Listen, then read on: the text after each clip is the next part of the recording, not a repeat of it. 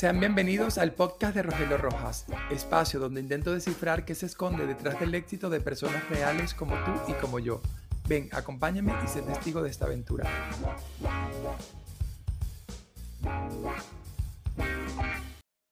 Hola, sean bienvenidos a este nuevo episodio del podcast de Rogelio Rojas. Hoy 10 de octubre, ¿verdad? Día Mundial de la Salud Mental. Estamos aquí en este episodio para concientizar sobre los problemas de salud mental y quién mejor para ello que Marjorie Arlen. ¿Cómo estás, Marjorie? Es Marjorie, yo digo Marjorie, perdona. Es Marjorie. Bueno, pero a mí no me importa que me llames como quieras, como te suene, como te resuene a ti, como sientas. Un nombre es mi identidad, por supuesto, pero cuando me dices Marjorie, para mí es muy poquita la diferencia entre la U y la O. Cuando yo te oigo, te escucho como que me lo estás diciendo bien. Yo no, no oigo que me lo estés diciendo mal. Para que la audiencia te conozca un poco más, ¿quién es Marjorie? Bueno, mira, primero que nada soy una persona, un, ser humano, con todas las cosas que, convivencias, ¿no? Creo que el camino que he tomado me, me lo ha mostrado la vida, las vivencias, los dolores, lo que me acercó más al tema de, de las terapias, de la salud mental, han sido mis propias vivencias, ¿no? La muerte de mi madre, las tragedias de mi hermana cuando murió y mi, mi hermano también fueron momentos bastante trágicos que no los voy a mencionar ahorita porque no tiene como mucho sentido. Quien quiera saberlo puede entrar a mi página web que es marjorieruiz.es y allí yo digo un poco cuál fue toda la historia, ¿no? Pero para aprovechar, porque creo que la mayoría de las personas, bueno, en mi caso hablo por mí, acercarme a este mundo era como entender mi dolor y a partir de mi dolor y de haberlo superado también poder sostener a otros que pudiesen estar pasando por estas mismas cosas, las pérdidas. Y, bueno, esta, esta cosa de cuando estamos en una pérdida no nos damos cuenta. Cuando estamos en un momento difícil de nuestra psiquis no nos damos cuenta. Los otros, no, los otros nos ven, pero nosotros mismos no nos vemos y siempre pensamos que podemos salir fácilmente. Creemos que no, yo salgo, yo salgo, pero necesitas más de las veces ayudas para salir. Y nuestro ego a veces eh, nos dice que, que, podemos con todo hasta que podemos petarla y, y estar mal. Yo no llegué a ese nivel porque gracias a Dios tenía como una red de amigos, tenía una red de compañeros terapeutas que me ayudaron a sostenerme, pero sí es muy necesario, porque no nos damos cuenta cuando estamos hundidos. Porque, podemos. Porque ¿qué es la salud mental para ti, Marjorie, con, todo, con toda tu experiencia? ¿Cómo lo puedes definir? Es como es el equilibrio, es equilibrio, es comprensión, es entendimiento de nuestras emociones, es la tolerancia, es, em, es actuar sin hacer daño y sin hacerme daño, ¿no? Es, conductual, como es, cómo es la normalidad para el resto de la gente, ¿no? Todos en algún momento, todas las personas tienen momentos difíciles. No significa que tengas tú una enfermedad mental. Hay una diferencia entre tener una enfermedad mental o pasar por momentos que pasamos todos los seres humanos, ¿no? Eh, de tristeza, de rabia, todas estas cosas. Cuando una de estas emociones se instala o alguna de alguna conducta comienza a ser recurrente y no entra, no pasa, se instala allí, entonces allí ya empezamos a, poner ojo, a poner allí un, una alerta de por qué está pasando esto y ahí pudiésemos entonces comenzar a hablar de que no hay una buena salud mental, ¿no?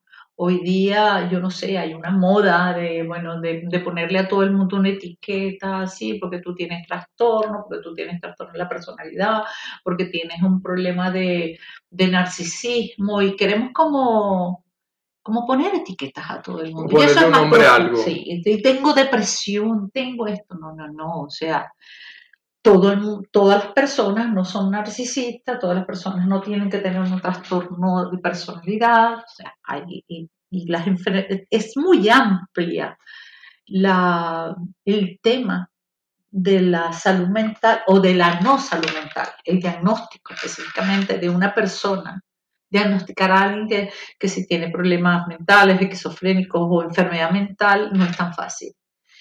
Las investigaciones que se hacen con relación a esto no son tan profundas. El mundo, imagínate tú que estamos hablando de las múltiples posibilidades que alguien tenga un trastorno mental no definido, sin saber el origen, sin saber qué lo origina.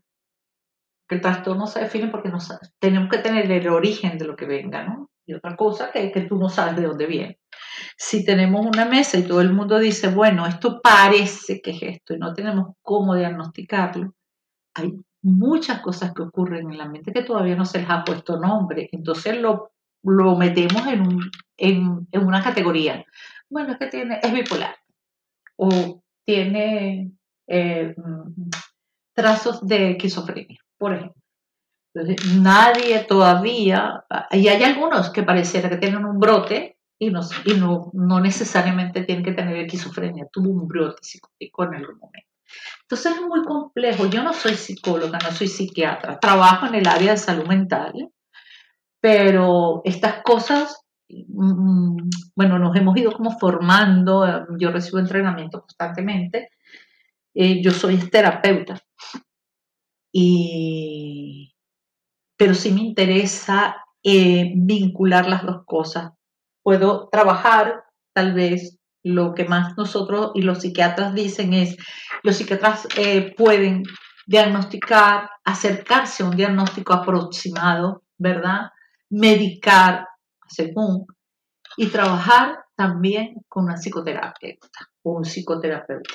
Un psicoterapeuta. Ellos dicen, oye, no puedo dedicarme a estar al lado de esa persona todo el tiempo, entonces lo puedo, lo puedo medicar, puedo hacer esto, pero hace falta como una plataforma de sostenimiento un poco más seguida, más, más, eh, más recurrente, más frecuente para sacar a las personas de esos estados, o por lo menos para contenerlas, ¿no? Hablamos de contención, cómo la contenemos para que no, no caiga, para que no se deprima más, para que, para que no esté tan mal. Entonces tiene, tiene mucho que ver también con, con toda la química de nuestro cuerpo que yo no quiero entrar allí porque no es mi tema, pero si alguien me llega a mí con algunas de estas características, yo lo remito. Digo, yo no te puedo tratar porque necesito que tengas un diagnóstico.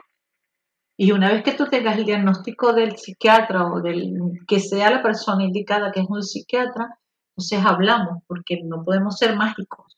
Si hay, hay un trastorno biológico y hay algo químico que está ocurriendo en tu organismo, mira, ser irresponsable decirle a la gente, ah, sí, pero que yo lo, la psicoterapia te va a salvar de todo. No, pero sí, sí es amiga de, todas este, de todos estos procesos para contener y para ayudar en el proceso desde otro lugar, desde el lugar conductual, desde el lugar de la socialización, desde el lugar de la comprensión de su propio entorno y de lo que él mismo quisiera que pasara más allá de lo que pueda, lo que pueda recetar o, colocar el psiquiatra.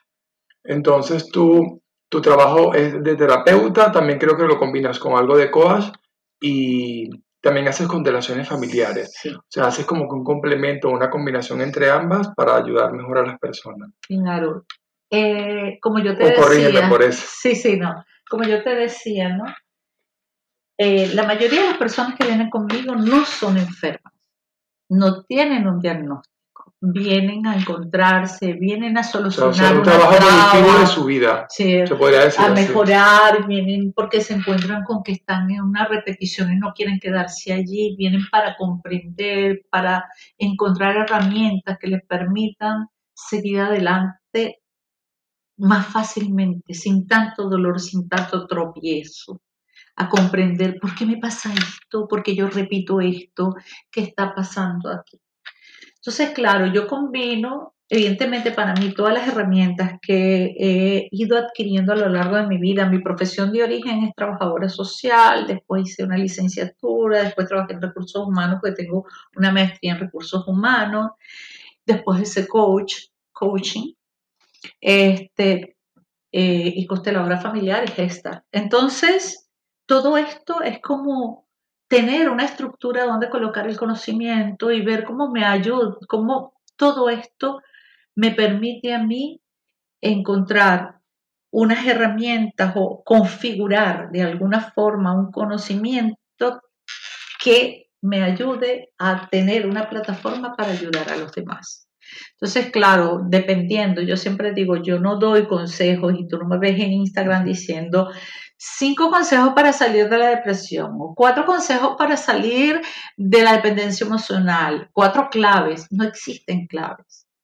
¿Por qué no existen claves? Porque cada persona es diferente. Lo que a ti, lo que a ti te atrapó en una relación no es lo mismo que mantiene a otro también atrapado en, otro, en otra dinámica tal vez no tan sana, una dinámica insana de una relación. Lo que para ti es una cosa, para otro no, porque cada persona viene con, una configuración distinta de valores, viene con una configuración distinta de creencias que no son las mismas. Contextos familiares distintos, contextos inclusive culturales diferentes que se configuran en una morfología relacional interna diferente. Entonces, cada persona, tú no puedes determinar que a todo el mundo le pasa lo mismo de la misma manera, porque cada persona, pues, es un mundo distinto. Entonces, evidentemente, lo mismo, a lo mejor contigo no funcionan los muñecos, con otro funciona la configuración sistémica de los muñecos.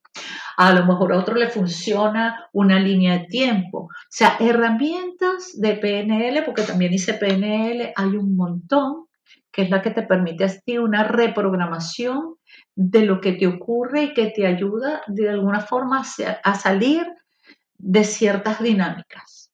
¿Ok? Pero a lo mejor alguien necesita un trabajo más profundo necesita una visualización, necesita una constelación familiar, que la constelación familiar no es otra cosa que poner orden, ver una dinámica interna que tú no has sido capaz de ver y resolverla desde la psique.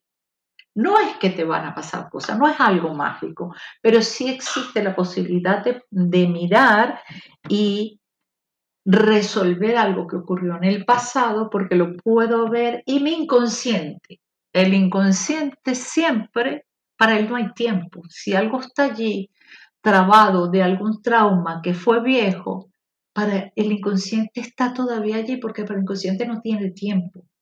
Entonces, ¿qué hacemos? Podemos ir allí a reparar, a transformar y de alguna forma eso ayuda a que la siguiente etapa lo respires y ya no está. Porque cuando tú colocas frente a esa persona algo que le está molestando y lo puede ver y los puede sentir, para el inconsciente está pasando, es real. Entonces lo solucionas. Lo transformas y lo solucionas y te quitas algo de encima. Amén de que, evidentemente, ahorita estamos hablando de que en las constelaciones familiares podemos mirar estas dinámicas internas que no puede ver el, consultante pero que al mismo tiempo tienen que ver con su configuración familiar y a veces con su inter, inter lo interpsíquico. Lo interpsíquico me refiero al miedo, a la frustración, a, a las emociones que me ahogan, que de repente, bueno, no hago una constelación familiar, pero podemos hacer una, un movimiento interpsíquico para poder mirar cómo es que tú te sientes y cómo es que tú estás. En las constelaciones familiares, pues estamos hablando de lo transgeneracional porque tiene que ver con tus antepasados y ahora mismo se habla mucho de que en tu ADN o en tus registros eh, no solamente tienes registros de o tienes herencia en el color de tus ojos, de tu piel, de tus manos, nada de eso, sino que además también pudieses heredar los traumas de tu familia es algo que tú piensas que, no puede, que no pudiese estarte pasando porque tú no tienes recuerdo, tu ADN tiene recuerdos de ese trauma. Entonces, claro, ¿qué hacemos? Vamos allí y miramos a ver qué pasa. ¿Qué, tiene, qué recuerdos son esos que no son tuyos? Y parar esa dinámica implica también que tú te liberes de algo que no es tuyo. Hay un libro muy interesante que se llama hay uno que se llama Este olor no es mío. Sí, creo que es, es que hay varios, es que hay muchos. Pero este está muy de moda, se llama Este dolor. No es mío, lo tengo por aquí, pero no me acuerdo. Eh. Igualmente dejaré en la descripción de, de aquí del ah, programa el, el, nombre del libro con el autor para que si están interesados lo compren. Y, y, si Marjorie también me da otras recomendaciones, también las dejaré allí. Ahora, Marjorie, también tengo una pregunta con respecto a un gran mito que es erróneo, obviamente, que hay en nuestros países de Latinoamérica y sobre todo en Venezuela, de que solo los locos van a terapia. ¿Qué, opinas, ¿Qué opinas de eso? ¿no? Y que mucha gente lo tiene dentro de sí, que dice, no, yo no voy a terapia porque no estoy loco.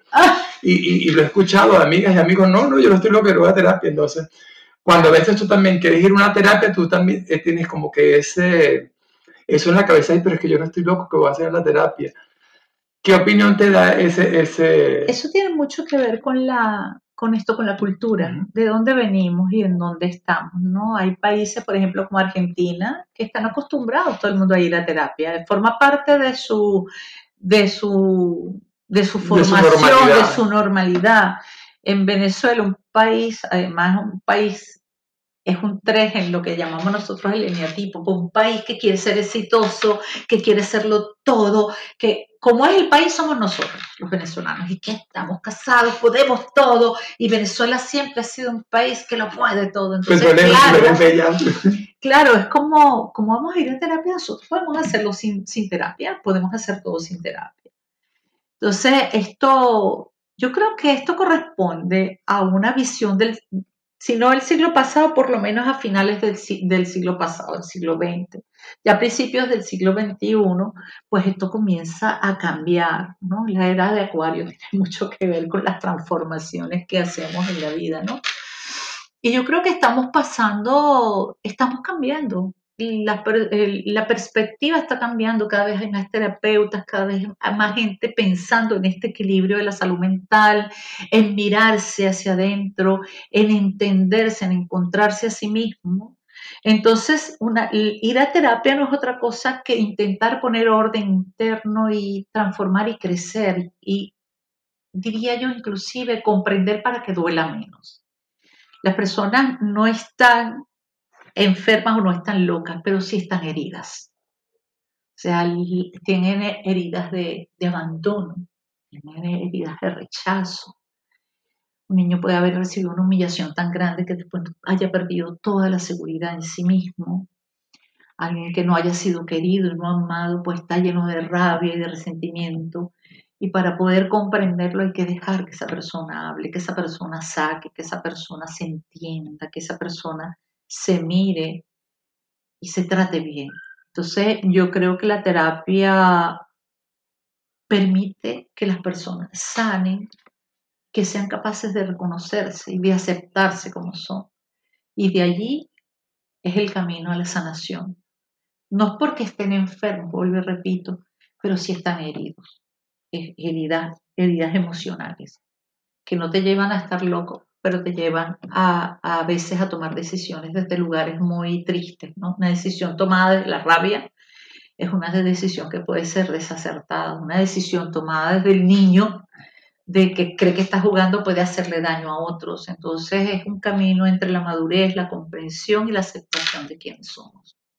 Y como una persona que, que por ejemplo, te está escuchando ahora y siente mucho de lo que estás diciendo, pero no se atreve a, a buscar un terapeuta o buscar un psicólogo, psiquiatra.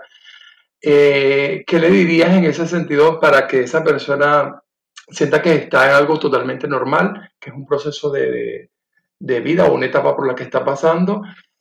Y, ¿O cómo le recomendarías que busque, que busque la ayuda más adecuada para esa persona? Mira, Rogelio, a mí me llega mucha gente que quiere hacer terapia y me, hacen la cita, me llaman, escriben, toman la cita y un día antes o una semana antes me dicen, no, no puedo ir, no voy a ir, es que me surgió tal cosa. Y siempre están como huyendo, huyendo, huyendo hasta que un día aparecen. Yo siento que es, no es fácil tomar la decisión, no es fácil entregarle confianza a alguien, es como, ¿a quién voy?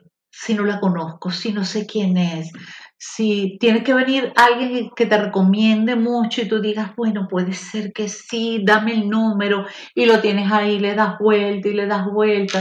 Tiene que haber algo que le resuene para tener la confianza de ir sin temor, como hacer este rapor de, ah, creo que sí, puedo, e-, ella sí o él sí a este, a este terapeuta. Entonces, yo siempre pienso que las personas van a llegar cuando les toque. ¿Sabes? Es como... Como más que todo un trabajo interno de cada quien. Claro, es que cuando ya vas a ir, esto del ego es duro, es muy fuerte, porque cuando ya están a punto, dicen, no, pero yo no puedo resolver, yo creo que estoy bien. Y les vuelve a pasar. Y vuelve a pasar, y vuelve a repetirse el esquema, y vuelve a repetirse, en este caso, por ejemplo, imagínate tú que alguien que esté con la traición, es que tengo una pareja y esto y lo otro y me traiciono. Yo no sé qué me pasa a mí porque yo me encuentro gente que todo el tiempo me traiciona. Entonces ahí también es importante mirarte. ¿Qué, ¿Qué, te está pasando a ti? ¿A quién eliges? ¿Por qué eliges estas personas? ¿No? Es como, sí tiene que ver con tu energía, pero tiene que ver con también cómo, cómo te, en dónde estás tú parado, en dónde, con qué gente te estás juntando, ¿no? Entonces, siempre creen que lo pueden resolver y sufren solos, padecen solos. Y esta figura de querer ser fuerte frente a todo el mundo, es que no, es como hablamos de la aprobación y de no querer decepcionar a nadie, porque entonces si voy a terapia y tengo un amigo a quien yo ayudo y le voy a decir que hago terapia, como tú me estás ayudando si tú estás yendo a terapia. Estas cosas tontas que todos los terapeutas hacemos terapia es que si no, no podemos seguir adelante. Necesitamos también a alguien que nos ayude a mirar, a ver cuando algún caso nos llegue y nos resuene y también nos está pasando. ¿Cómo lo llevo yo? ¿Cómo lo hago? Bueno, tengo que hacer terapia. Entonces la terapia es algo sano, que nos permite una mirada de atención, nos permite un testigo de que estoy viviendo, de cómo estoy viviendo. Me permite darme cuenta como con esta tranquilidad de decir, ay, no era tan malo lo que me estaba pasando, ay, Dios mío. Y te da abre como un abanico de opciones y dices, ay, chico, mira, no había visto esto. Ay, no era tan... Y yo que que estaba bueno. Y sales de ahí como liberado, sintiendo que, que bueno, que no lo estás haciendo tan mal y que estás en la vida y que, y que quizás necesitabas era esa mirada, esa otra mirada que, que te quitara ese peso de encima. Y va desde lo más sencillo hasta lo más complejo. De decir, bueno, yo vine para acá por esto, pero te voy a confesar. Es que yo tengo una adicción. Y cuando te caen estas cosas así, tú dices, madre mía, o sea, ¿viniste por qué, mi amor? Y ahora que me lo estás diciendo después de seis meses. Sí, porque esto lo quería resolver primero. O no te. O la gente que viene por una cosa y te dice, sí, pero yo vine por esto y por esto. Ya cuando se están yendo, están ya, ah, chao, adiós, nos vemos. Ah, pero tengo seis meses que no hago el amor con mi pareja y tú, pero ¿por qué no me lo dijiste antes? Tenías que sentar, es porque no empezaste por ahí. No, no, después hablamos en la próxima sesión. Y lo van como poniendo, postergando. Sí, sí, una cosa que tú te encuentras, como te digo, desde lo más sencillo, de decir, yo lo que vengo es a, no sé, a, a un trabajo y cuando abres el melón aquello es agárrate si puedes. Marjorie, y a nivel personal, ¿qué significa para ti la palabra éxito? Ay, me preguntas algo de lo que yo realmente tengo muchas, muchas aristas, ¿no? Primero que no creo en el éxito. Algo sencillo. Yo porque Esta, es, la pregunta obligatoria que hago siempre. No, es que el éxito, para mí el éxito, eh, cuando me pones esa palabra, me veo obligada o mi cabeza de una vez hace como una sensación de que es algo a lo que tengo que llegar. Es algo a lo que es como una carrera, ¿no? Y para mí el éxito es esto, es poder conversar contigo. El éxito para mí de mi vida es mi tranquilidad, es encontrarme yo y estar tranquila con lo que hago, la paz que tengo y sostener el poder estar, la plenitud que siento de estar viva, la honra que tengo a la vida. Eso para mí es éxito. Si no tengo eso, todo lo demás que aparezca que el dinero, eso no es éxito, mi amor. Si te está generando a ti estrés, dolor, una, una carrera innecesaria, igual te vas a morir. Mejor que vivas en plenitud y que estés feliz con lo que hace para que veas el éxito que vas a tener. Va a ser algo intangible, amoroso y en un encuentro interno contigo mismo. Para mí eso es lo, lo básico. Mayor, ¿dónde podemos encontrarte? Dime tu Instagram y qué otra red social usas para que las personas bueno, que yo están las escuchando uso todas. Ah, todas. bueno, uso tres. Uso TikTok, uso Facebook, uso Instagram y tengo mi página web, ¿no? En, en Instagram soy Marjorie, este piso bajo, Arlen, piso bajo Ruiz. Pero si tú buscas coaching o buscas consteladora familiar, seguramente te va a salir mi, te voy a salir allí. No es que tenga muchos seguidores, que digamos, pero a mí no me importa tener tantos como que vengan y que lo que postee y diga les sirva, ¿no? Eso es para mí una... Estoy al servicio. Para Sí. mí eso es estar al servicio de los que lo necesitan y, y bueno O sea, que el mensaje llegue a quien le tenga que a quien le llegar. tenga que llegar. En Facebook estoy como Marjorie Consteladora y en TikTok y- y el mismo que Instagram, Marjorie. Igualmente voy a dejar todos los, los enlaces a las redes de Marjorie aquí abajo en la descripción. Y Marjorie, estamos llegando al final del programa. Pensé que... eh, Me faltó marjorieruiz.es, que es la página ahora web. marjorieruiz.es Que es la también la página dejaré web, todo allí. Vale. que ahí me imagino que explicas todo lo que haces, tu historia, tus servicios. Y Si ahora, les gusta el chisme, léanse la y ahora historia te mía. cedo el micrófono para que des un mensaje final a todas las personas que se están escuchando. Y, y mi mensaje también es, o sea, que, que escuchemos nuestra mente, que nos enfoquemos en mejorar nuestra salud mental y estar en, en un equilibrio propio, porque es muy importante y aprovechemos este día para concientizar y para nosotros también estar al tanto de que tenemos que, si necesitamos ayuda, pidámosla. Ahora, María, el micrófono es tuyo para que tu Yo, mensaje. claro, yo diría que escuchen su intuición, su alma, que no se engañen, que se detengan, que respiren, que antes de hacer nada respiren y se sientan. Paren, deténganse y piensen antes de hacer cualquier cosa, que no los lleve el automatismo, que no los lleve la sensación de hacer, de hacer, de hacer y no detenerse a saber que están vivos. Porque estamos vivos en la medida en que registramos esa respiración, estamos vivos en la medida en que registramos cada decisión que tomamos. Y por eso yo siempre recomiendo, haz la tarea de escribir al día siguiente el agradecimiento, de decir, es que ayer estuve y para que te des cuenta todo lo que haces, como un journal y como decir, ayer vi a Rogelio, qué bien que vi a Rogelio, hice esto y estoy tan agradecida de poder, poderlo, haber podido hacerlo. Y eso te da cuenta de que si mira todo lo que he hecho y no me doy ni cuenta que lo hago. Es como tomar la conciencia y la reflexión de que estamos vivos y honremos la vida. Eso es para mí importante. Muchísimas gracias, Marjorie, por darme esta entrevista, por serme un poco de tu, de tu tiempo y muchísimas gracias a ustedes por estar ahí escuchándome y ya saben, dejaré todas las redes de Marjorie en, en la descripción y que tengan un feliz día, feliz tarde, feliz noche. Hasta luego. Cuídense, cuídense.